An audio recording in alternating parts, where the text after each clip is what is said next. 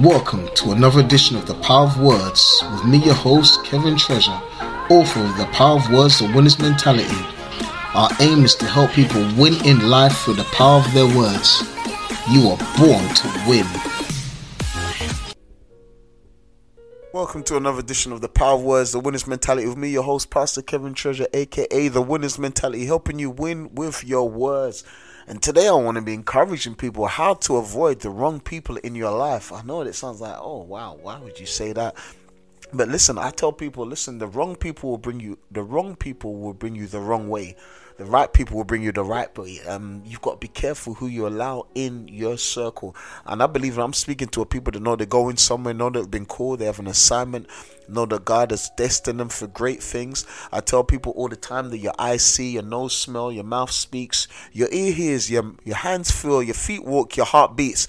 Every part of your body most parts of your body, 99.9% uh, of your body, most parts of your body play a purpose. There is purpose in every part of your body. Why you have parts of your body. Amen. So that means you were born for a purpose. Every part of your body has a purpose. That means you were born for a purpose. But unfortunately many people live and die and they never discover their true purpose. But i want to let you know that will never be your portion. Amen. That is not your score. That is not what you're called for. You will fulfill your purpose. You will find your purpose you will fulfill your purpose and you will be successful in your purpose. But on your way to where you are going, you've got to avoid the wrong people. And I'm telling you this in regards to your friendship groups because I speak to many young men. There are many young men, unfortunately, in this country, in Europe, Africa, Asia, America, all, all over the world, regardless of color. Amen. There are many young people sitting down in prisons as a result of following the wrong company, listening to the wrong instructions, the wrong voice, amen. And now they've got the wrong outcome, and now they may be spending 5, 10, 15, 20 life behind bars because they listened to the wrong voice. And it's so important You've got to be careful who you listen to because who you listen to has a hand in your future. I'm going to say it again. Who you listen to has a hand in your future.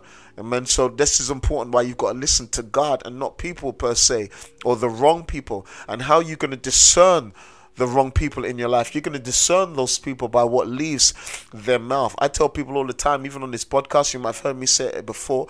And man, if you want to know who people are, just just listen to what comes out of their mouth. Just give them 15, 20. Most of the time, person like me, I just give you 15, 20, maybe half an hour. Listen to what's coming out of your mouth. Listen to what's coming, because what's coming out of the mouth is proceeding from the heart. And it may take you longer, may take you days, maybe take you weeks. But sooner or later, people will always reveal what's really in their heart. So I tell people avoid wrong people. Amen. Wrong people will mess up your life. Right people will fix up your life. I say this regarding to friends. I said that before, and I said this regarding to marriage. Even marriage. Marriage is so important. Who you spend the rest of your life with. I tell people that I'm married to my cheerleader. She's my cheerleader. I'm her cheerleader. Amen. We encourage each other on in our gifts and our purpose and our call.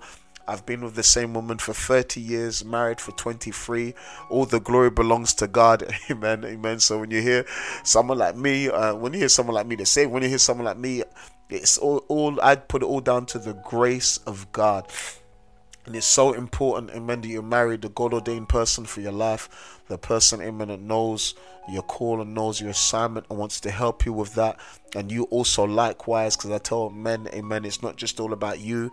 Your job is to help your wife, help your spouse to fulfill her purpose and her call. Because there's nothing like being with someone that's fulfilled in what they're doing, amen. And if they're not fulfilled, your job as a spouse is to help them be fulfilled, find that fulfillment, amen. Firstly, in God, and secondly, in what they've been called to do, what their gifts are, what their calls are, amen. So I just encourage people, it's so important to have the right people in your life. And I want to let people know there's a a story and I yes yes you know I always I use the Bible stories I mean I listen to I read many books and it's so it's so crazy but when you read some of these books some of these entrepreneurial books some of these self-help books um, some of these bestsellers I'm talking real bestsellers that people like flying off the shelves when you really dig into them the concepts and the principles come straight from the Bible. They come straight from the Word of God.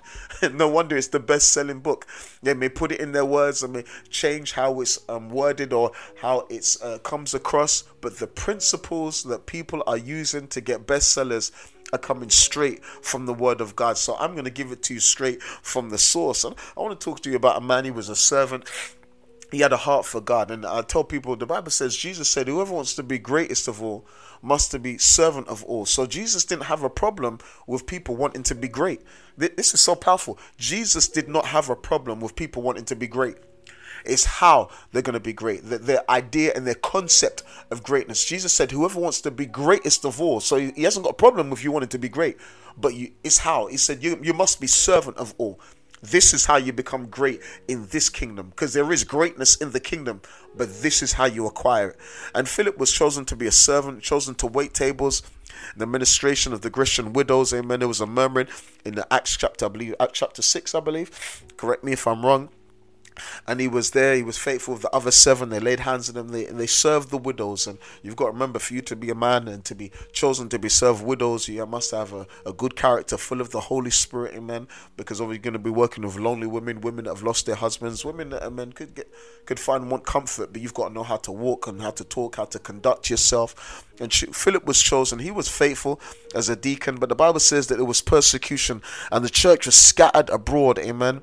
But the Bible says when it was scattered, that Philip went, that the people went everywhere preaching the word of God. It didn't say they ran off scared, hiding and say, Oh my God, what we're gonna do? The church has been persecuted. Oh my God, we're under so much attack. Why is this happening to me? Oh my God, I thought everything was gonna be alright. I'm a Christian now. God, why aren't you helping me? No, they went everywhere. They saw this persecution as an opportunity to still preach the gospel wherever they went.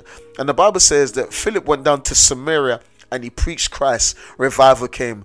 Demons were cast out, the sick were healed, miracle signs and wonders were performed by the power of God, and many people were baptized. The Bible says there was great joy in the city. There is something about preaching the gospel. When you preach the gospel, there must be great joy because you are bringing good news. So, whether you're bringing good news, you're bringing joy to a lost people.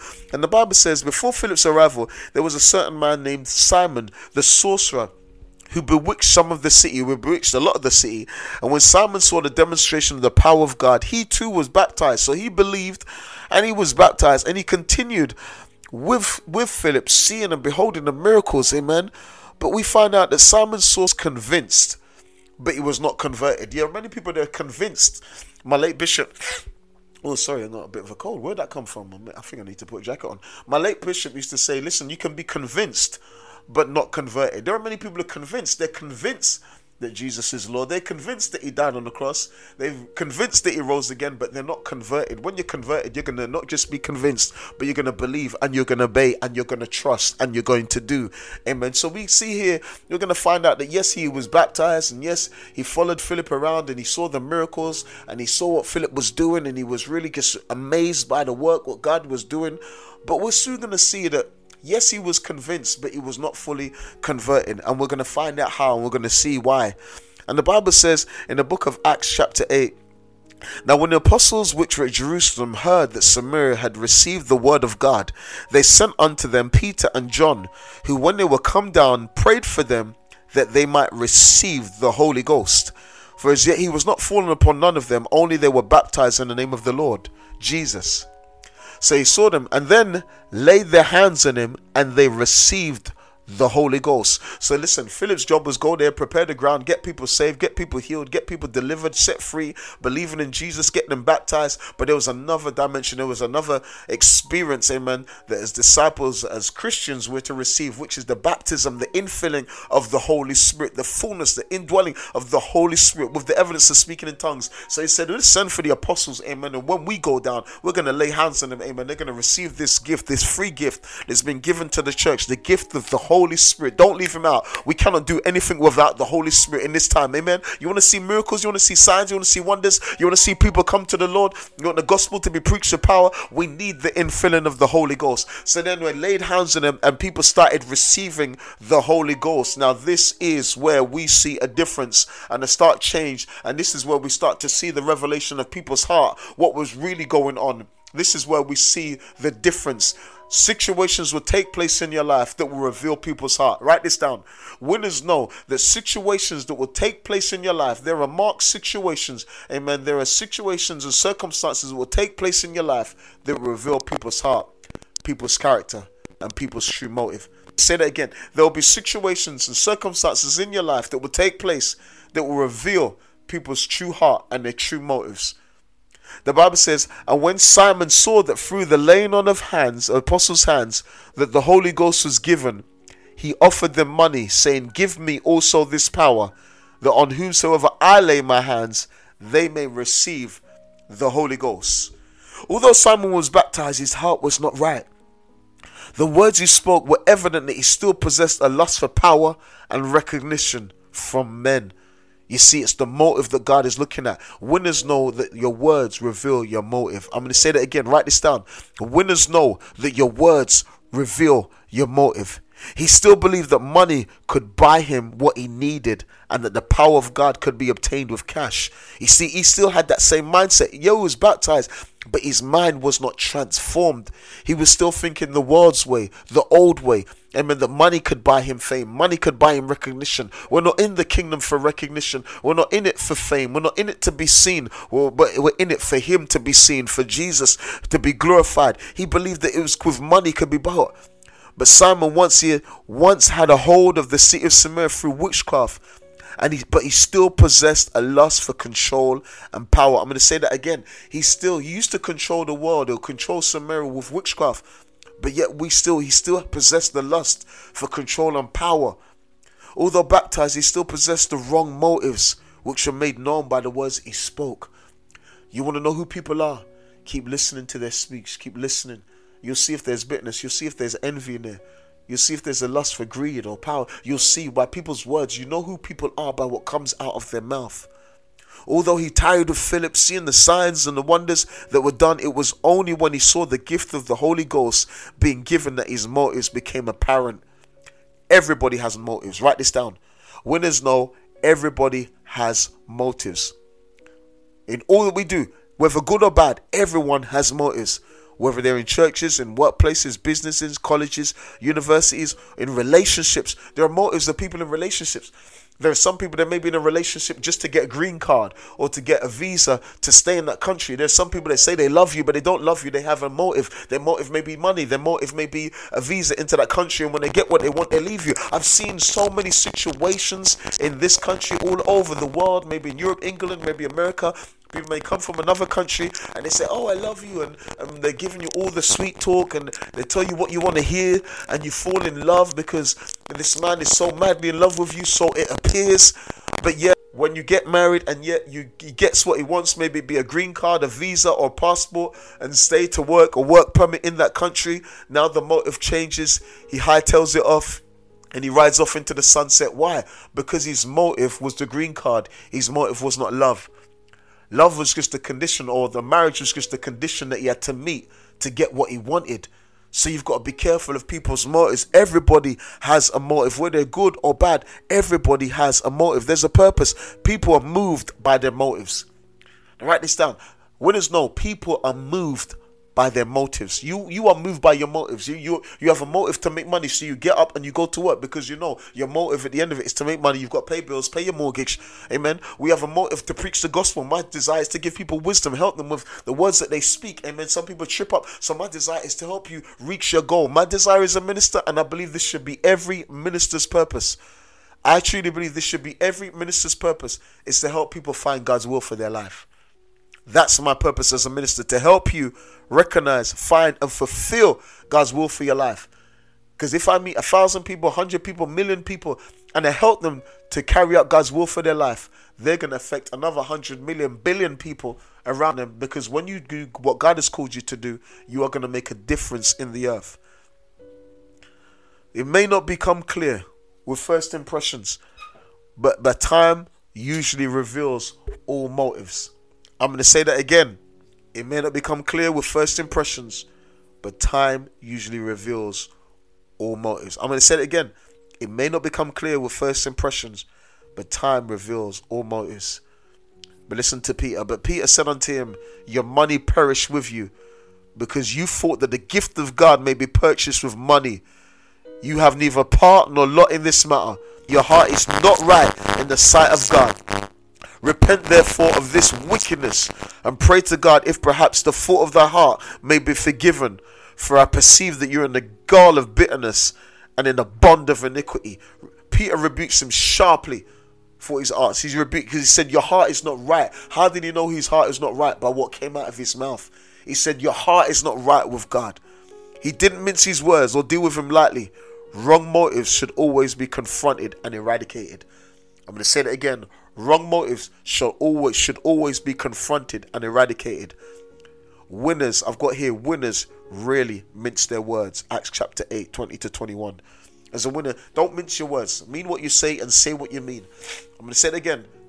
Say what you mean and mean what you say. As a winner, don't mince your words. Let your yay be yay and your nay be nay. Winners know how to bring correction. I love this. Winners know how to bring correction.